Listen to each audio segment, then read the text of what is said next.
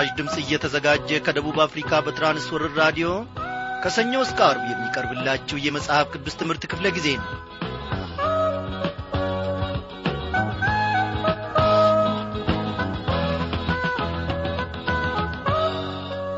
እንደምናመሻችሁ በጌታ የተወደዳችሁ ክብራን አድማጮች ዛሬም ተከታታዩን የማቴዎስ ወንጌል መጽሐፍ ጥናታችንን ይዘንላችሁ ቀርበናል በሚኖረን ክፍለ ጊዜ ሁሉ እግዚአብሔር አምላካችን በባርኮቱ እንደሚገናኘንና እንደሚቀድሰን ለእኔም ለእናንተም ለሁላችንም በያለንበት ስፍራ ተጠምተን ተርበን ወደ እግዚአብሔር ማድ ለቀረብነው ለታናናሾችና ለታላላቆች ሁሉ እግዚአብሔር ከበረከቱ እንደሚያቋድስንና እንደሚያጠግበን እኔ ባለሙሉ ተስፋ ነኝ።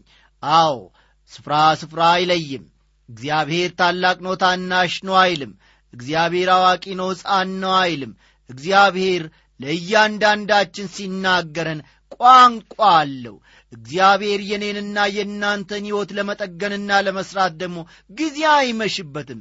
እግዚአብሔር ታላቅ ነውና ታላቅነቱ ደግሞ ፍጻሜ የለውም ከስከ የለውም። ስሙን ከፍ ከፍ እያደረግን ከእግዚአብሔር ከአምላካችንም ማድ እየተመገብን እስከ መጨረሻው ሰዓት ድረስ አብረን አንድ ላይ እንቆያለን።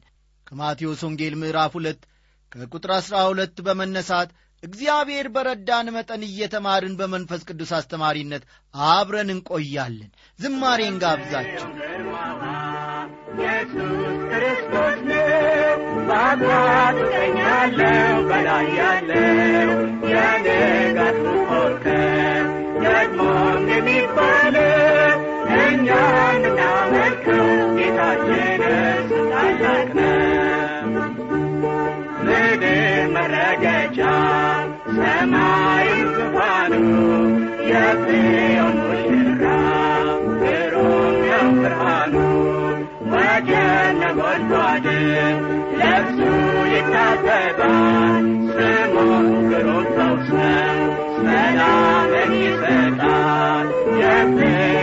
ግርማዋ ኢየሱስ ክርስቶስ ነው። በአባቱ ቀኝ ያለው በላይ ያለው የንጋቱ ኮከብ ደግሞም የሚባለው እኛ የምናመልከው ጌታችን እርሱ ታላቅ ነው። ኢየሱስ ክርስቶስ ደግሞ ብርሩ ነው። መንጋጋ ከሳት ያወጣ ነው ልጆቹን ይወዳል ድል ይሰጣቸዋል ቃሉ ለዘላለም ሕያው ሆኖ ይኖራል። የጽዮን ግርማዋ ኢየሱስ ክርስቶስ ነው። በአባቱ ቀኝ ያለው በላይ ያለው የንጋቱ ኮከብ ደግሞም የሚባለው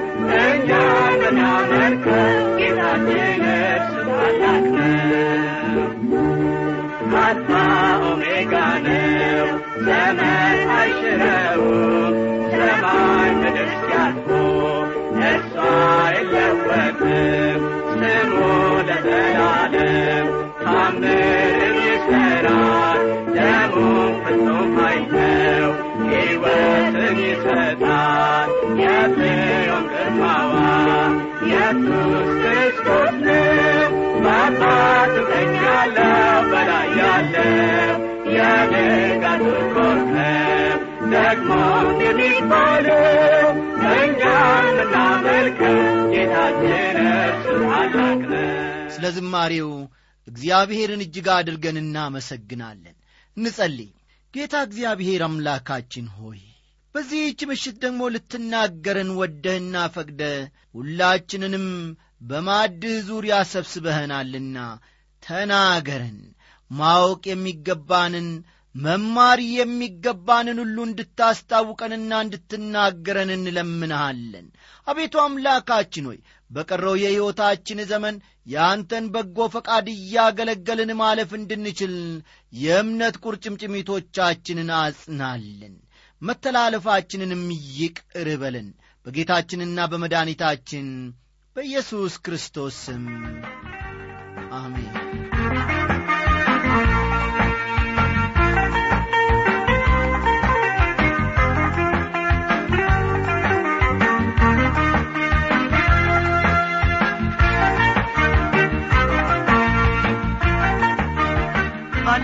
ትምህርታችን ስለ ሕፃኑ ወይም ስለ ጌታ ኢየሱስ ክርስቶስ መወለድና በንጉሥ ሄሮድስ መንግሥት ላይ ያስከተለውን ውዝግብ አንድ በአንድ ስናጠና እንደ ነበር ታስታውሳላችሁ። ዛሬም ከቁጥር አሥራ ሁለት ጀምረን ጌታ የረዳንን ያህል አንድ ላይ እናያለን። ቁጥር አሥራ ሁለት ወደ ሄሮድስም እንዳይመለሱ በሕልም ተረድተው በሌላ መንገድ ወደ አገራቸው ሄዱ ይለናል ማቴዎስ። እነዚህን የሰባ ሰገል ሰዎችን እነኚህ የሰባ ሰገል ሰዎች ሄሮድስን በእውነት ለሕፃኑ ሊሰግድለት እንደ ፈለገ እንደ እውነተኛ ሰው አድርገው ነበር የተረዱት።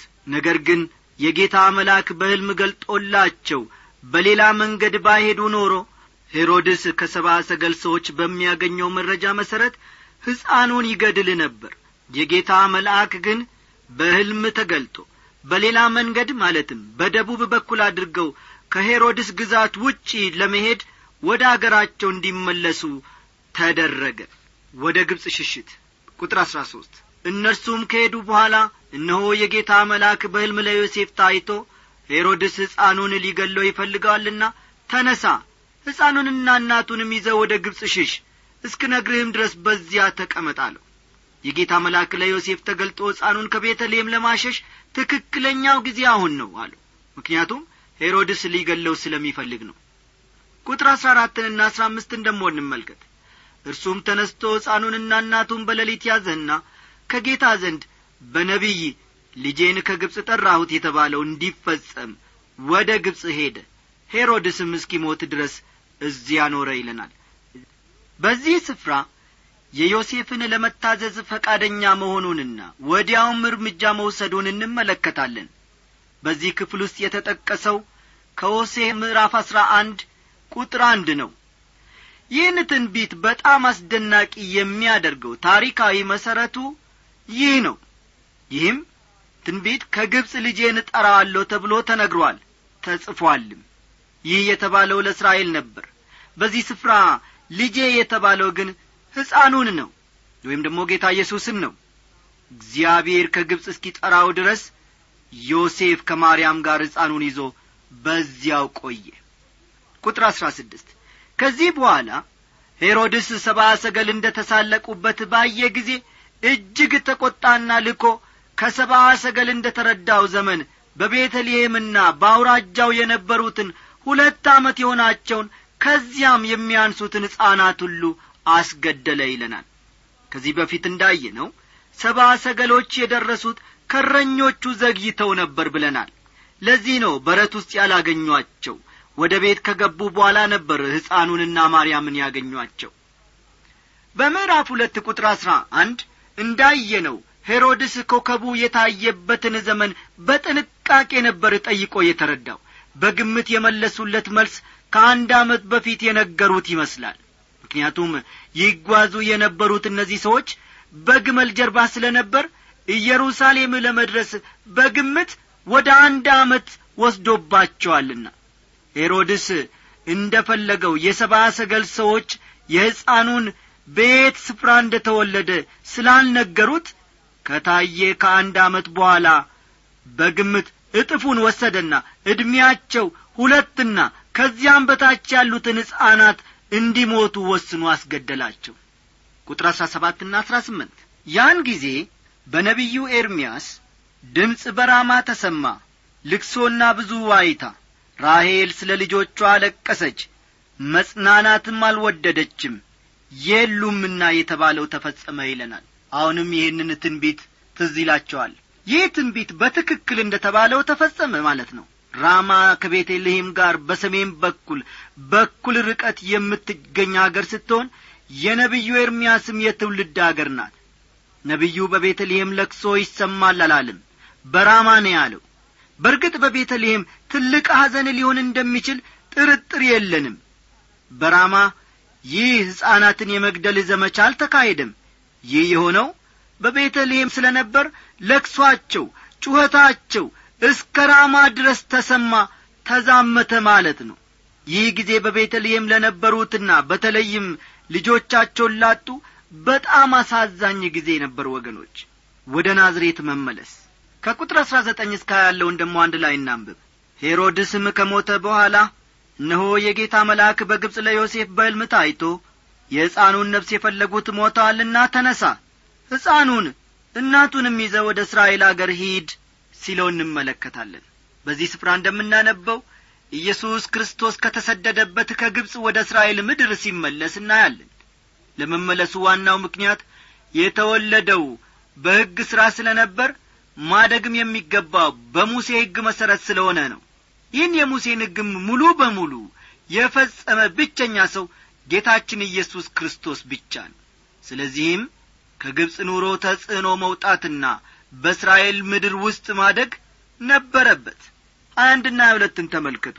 እርሱም ተነስቶ ሕፃኑንና እናቱን ያዘና ወደ እስራኤል አገር ገባ።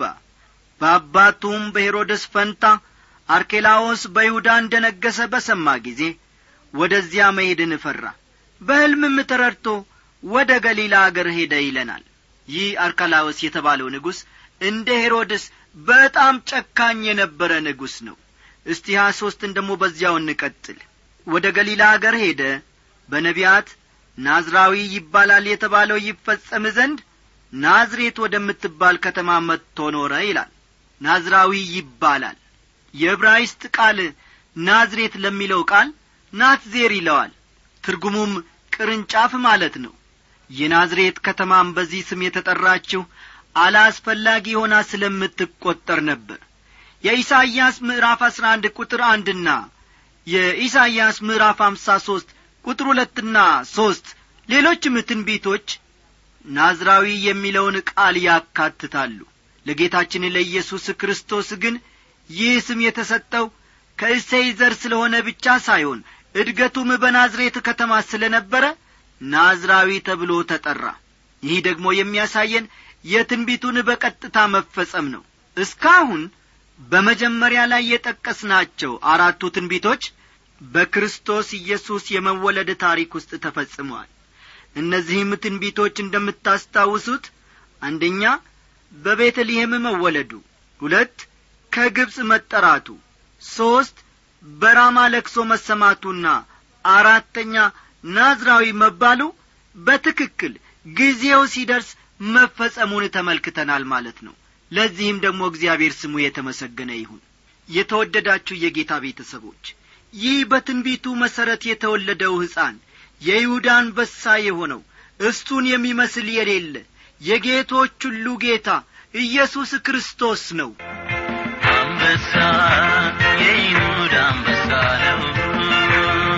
ንጉሥ ሁሉንም አሸንፏል በክብር ከፍ ብሏል። ኧረ ማን ነው የሚመስለው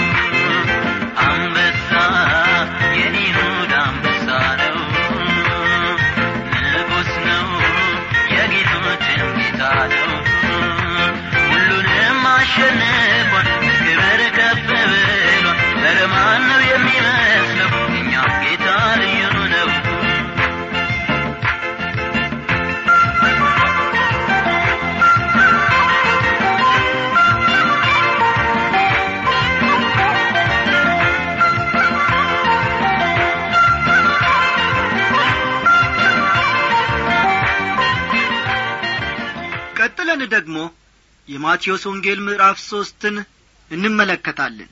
የዚህ ምዕራፍ አብይ መልእክቱ ስለ መጥምቁ ዮሐንስ የጌታን መንገድ አዘጋጅነት የእግዚአብሔርን መንግሥት ሰባኪና ንጉሡን ኢየሱስን አጥማቂ ስለ መሆኑ በዚህ ምዕራፍ ውስጥ ዋና መልእክት ሆነው ቀርበዋል። የመጥምቁ ዮሐንስ አገልግሎት ቁጥር አንድና ሁለትን እንመልከት። በዚያም ወራት መጥምቁ ዮሐንስ መንግሥተ ሰማያት ቀርባለችና ንስሐ ግቡ ብሎ በይሁዳ ምድረ በዳ እየሰበከ መጣ። በነቢዩ በኢሳይያስ የጌታን መንገድ አዘጋጁ ጥርጊያውንም አቅኑ እያለ በምድረ በዳ የሚጨው ሰው ድምፅ እየተባለለት ይህ ነውና ይላል። በማቴዎስ ወንጌል ምዕራፍ ሦስት መጥምቁ ዮሐንስ ሳይታሰብ ብቅ ሲል እናያለን። ዛሬ በእጃችን ያለው መጽሐፍ የማቴዎስ ወንጌል ብቻ ቢሆን ኖሮ መጥምቁ ዮሐንስ ደግሞ ከየት መጣ? ስረ መሠረቱስ ምንድን ነው ብለን መጠየቃችን አይቀርም።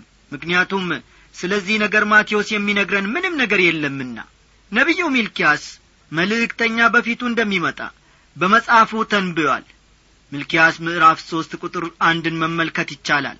እንዲህም ይላል እነሆ መልእክተኛዬን እልካለሁ መንገድንም በፊት ያስተካክላል። እናንተም የምትፈልጉት ጌታ በድንገት ወደ መቅደሱ ይመጣል ይላል ይህ መልእክተኛ መጥምቁ ዮሐንስ ነው። አመጣጡና ስረ መሠረቱ ማወቅና መጠየቅ ብዙም አስፈላጊ አይደለም። ለምሳሌ ዛሬ በቴሌቪዥናችን በጣም ፈጣን ስለሚባልለት ዌስተርን ዩኒየን ገንዘብ አላላክ ብንመለከት ገንዘብ ይዞ ከተፍ ሲል ከየት መጣህ? ያመጣጥህ ስረ መሠረትስ እንዴት ነው? የሚሉ ጥያቄዎችን አንጠይቅም። ምክንያቱም ዋናው ፍላጎታችን ያረፈው ይዞ በመጣው መልእክት ላይ ነው እንጂ ከምን እንደ ተሠራና ከየት እንደ መጣ አይደለም። አስፈላጊና ዋናው ነገር እንግዲህ ይዞ የመጣው መልእክት ወይም ገንዘብ ነው ማለት ነው። መጥምቁ ዮሐንስም ይህንኑ ግልጽ ሲያደርግ መልእክተኛ መሆኑን ብቻ ይናገራል። ማቴዎስም የመጥምቁ ዮሐንስን መልእክተኛነት ብቻ ነው በግልጽ የሚነግረን። ስለዚህ መጥምቁ ዮሐንስ ሳይታሰብ በማቴዎስ ወንጌል ምዕራፍ ሦስት መንግሥተ ሰማያት ቀርባለችና ንስሐ ግቡ እያለ ብቅ ሲል እናያለን ማለት ነው። መጥምቁ ዮሐንስ የሚላቸውን እነዚህን ቃሎች አንድ በአንድ እንመልከት። አንደኛ ነጥቦቹን ያዙ። ንስሐ ግቡ። ሁለተኛ መንግሥተ ሰማያት። ሦስተኛ ቀርባለችና የሚሉት ቃሎች በጣም አስፈላጊ ናቸው። ንስሐ ግቡ መንግሥተ ሰማያት ቀርባለችና የሚሉት ቃላቶች በጣም አስፈላጊ ናቸው። ንስሐ ግቡ የሚለው አገላለጽ ከመሠረቱ የእግዚአብሔር ሰዎች ዞር ብለው ራሳቸውን እንዲመረምሩ የተሰጠ ቃል ነው። ንስሐ የሚለው ቃል በግሪክ ሜታኖያ ይባላል። ትርጉሙም ሐሳብን መቀየር ማለት ነው። ስትከተለው የነበረውን የጉዞ አቅጣጫ ትተ ሌላ አዲስ የሆነ መንገድ መከተል ማለት ነው። በሌላ አማርኛ ወይም ደግሞ አገላለጽ ንስሐ ስንል ከመጀመሪያውም የተሰጠው ለዳኑት ይኸውም ለእግዚአብሔር ሰዎች ማለት ነው። እነኚህ የዳኑ ሰዎች ከጀመሩት እምነት ዞር ማለት ሲያስቡ ወይም ቀዝቀዝ ሲሉ ወደ ቀድሞ ሁኔታቸው መመለስ እንደሚገባቸው አውቀው ይቅርታ ይጠይቃሉ ማለት ነው። ይህ ነው በዮሐንስ ራእይ ምዕራፍ ሁለትና ሦስት ስለ ሰባቱ አብያተ ክርስቲያኖች የተጻፈው የጌታችን የኢየሱስ ክርስቶስ ዋና መልእክትም ይህ ነው። ይህን ስንል አንዳንዶቻችን ያልዳነ ሰው ንስሐ መግባት አያስፈልገውም እንዴ ብለን እንጠይቅ ይሆናል። ነገር ግን በመጀመሪያ ያልዳነ ሰው የሚነገረው በክርስቶስ ኢየሱስ እንዲያምን ነው። ጳውሎስና ሲላስ በፊልጵስዩስ ከተማ ታስረው እያሉ በሐዋርያት ሥራ ምዕራፍ አሥራ ስድስት ቁጥር ሰላሳ አንድ ላይ እንደ ተጻፈው ለወይኒው ጠባቂ ያበሰሩት ይህንኑ ነው። ይኸውም በጌታ በኢየሱስ ክርስቶስ እመን ነው ያሉት። ያልዳነ ሰው ክርስቶስን አምኖ ሲቀበል ንስሐ መግባቱ ነው። ማመን ማለት ወደ ክርስቶስ ዞር ማለትና እርሱን መከተል ማለት ሲሆን አንድ ሰው ደግሞ ይህን ካደረገ ከሌላ ነገር ዞር ብሏል ማለታችን ነው ድሮ ስንከተለው ከነበረው ነገር ዞር ካላልን በክርስቶስ አመን ማለት ውሸት ነው። ስለዚህ ንስሐ በራሱ የእምነት አንዱ ክፍል ሲሆን ዛሬ ላላመኑት በቅድሚያ መንገር የሚገባን ግን በክርስቶስ እንዲያምኑ ነው። ሁለተኛ መንግሥተ ሰማያት የሚለው አገላለጽ ደግሞ ሰማያትንና ምድርን የሚገዛው መንግሥት ማለት ነው ጌታችን ኢየሱስ ክርስቶስ ንጉሥ ነው። ንጉሥ ሳይኖር ደግሞ ስለ አንድ መንግሥት ማውራት አንችልም። በሌላ መልኩ ደግሞ መንግሥት ሳይኖር ስለ ንጉሥ ማውራት አንችልም። ስለዚህ ንጉሥ የሚገዛው የሚያስተዳድረው መንግሥት ሊኖረው ይገባል። መጥምቁ ዮሐንስ መንግሥተ ሰማያት ቀርባለችና ሲል መንግሥተ ሰማያት በምድር ሆናለች። ምክንያቱም ንጉሡ አሁን በመንፈስ በምድር ላይ ስላለ ጌታችንን ኢየሱስ ክርስቶስን ማለቱ ነው። ይህ መንግሥተ ሰማያት ዛሬ በምድር ላይ በትክክል ስለ መሆኑ ማወቅ እንችላለንን? አዎን እንችላለን። መንግሥተ ሰማያት በምድር ላይ አለ። ዛሬ ክርስቶስ ኢየሱስን የግል አዳኛቸው አድርገው ተቀብለው በዚህ ምድር ያሉት የመንግሥተ ሰማያት አባል ናቸው የንጉሡ ማለት የጌታችን ኢየሱስ ክርስቶስ ልጆች ስለሆኑ ከእርሱ ጋር በፍቅር ላይ የተመሠረተ ቅርበት አላቸው። በዚህም ክፍል እኛ የእርሱን ትእዛዝ ተሸካሚዎች ብቻ ሆነን ሳለን እንዴት የመንግሥቱ ተካፋዮች እንሆናለን ብሎ መጠየቅ ወይም ደግሞ ልንጠይቅ ይቻላል። ነገር ግን መልሱ ትእዛዙን መሸከም ብቻ ሳይሆን በክርስቶስ ያመኑ ከእርሱ ጋር ያላቸው ግንኙነት ከዚያ በላይ ነው። የምንታዘዘው ስለምንወደው ነው። ግንኙነታችን በፍቅር ላይ የተመሠረተ ነው። በዮሐንስ ምዕራፍ አሥራ አራት ቁጥር አሥራ አምስት ላይ እንደ ተጠቀሰው ብትወዱኝ ትእዛዜን ጠብቁ ነው የሚለው። መንግሥተ ሰማያት ማለት የሰማያት ሕግ በምድር ላይ ማለት ነው። ይህ ሕግ ዛሬ በሥራ ላይ የለም። ምክንያቱም ክርስቶስ በሥጋ ይህን ምድር እየገዛ ስላይደለ ነገር ግን ክርስቶስ እየገዛ ያለው እርሱን አምኖ በተቀበሉት ልብ ውስጥ ብቻ ነው። አንድ ቀን መንግሥቱን ሙሉ በሙሉ ለመመስረት ተመልሶ ይመጣል። ይህ ሲሆን ደግሞ ክፋትን የሰይጣንን አገዛዝ ለመጨረሻ ጊዜ ያጠፋል። ማቴዎስ እንደ ገና የሚነግረን በፊት ስለ ተነገሩት ትንቢቶች ፍጻሜ ነው። እስቲ ቁጥር ሦስትን ደሞ እንመልከት። በነቢዩ በኢሳይያስ የጌታን መንገድ አዘጋጁ። ጥርጊያውንም አቅኑ እያለ በምድረ በዳ የሚጨው ሰው ድምፅ የተባለለት ይህ ነውና ይላል። በምድረ በዳ የሚጨው ሰው ድምፅ። መጥምቁ ዮሐንስ በዚህ ስፍራ ይገባኛል ብሎ የወሰደው ስም ቢኖር በምድረ በዳ የሚጮው ድምፅ የሚለውን ነው። ዋና ሥራውም የጌታን መንገድ ለማዘጋጀት ነበር። ራሱም ዮሐንስ የግመል ጠጒር ልብስ ነበረው። በወገቡም ጠፍር ይታጠቅ ነበር። ምግቡም አንበጣና የበረሃ ማር ነበር ይለናል በቁጥር አራት ላይ። ይህ ሰው በጣም የሚያስገርም ነው። ከሚመገበው ምግብ ጀምሮ እስካለባበሱ የሚገርም ሰው ነው። ይህ ሰው መልእክት ያለው ሰው ነበር።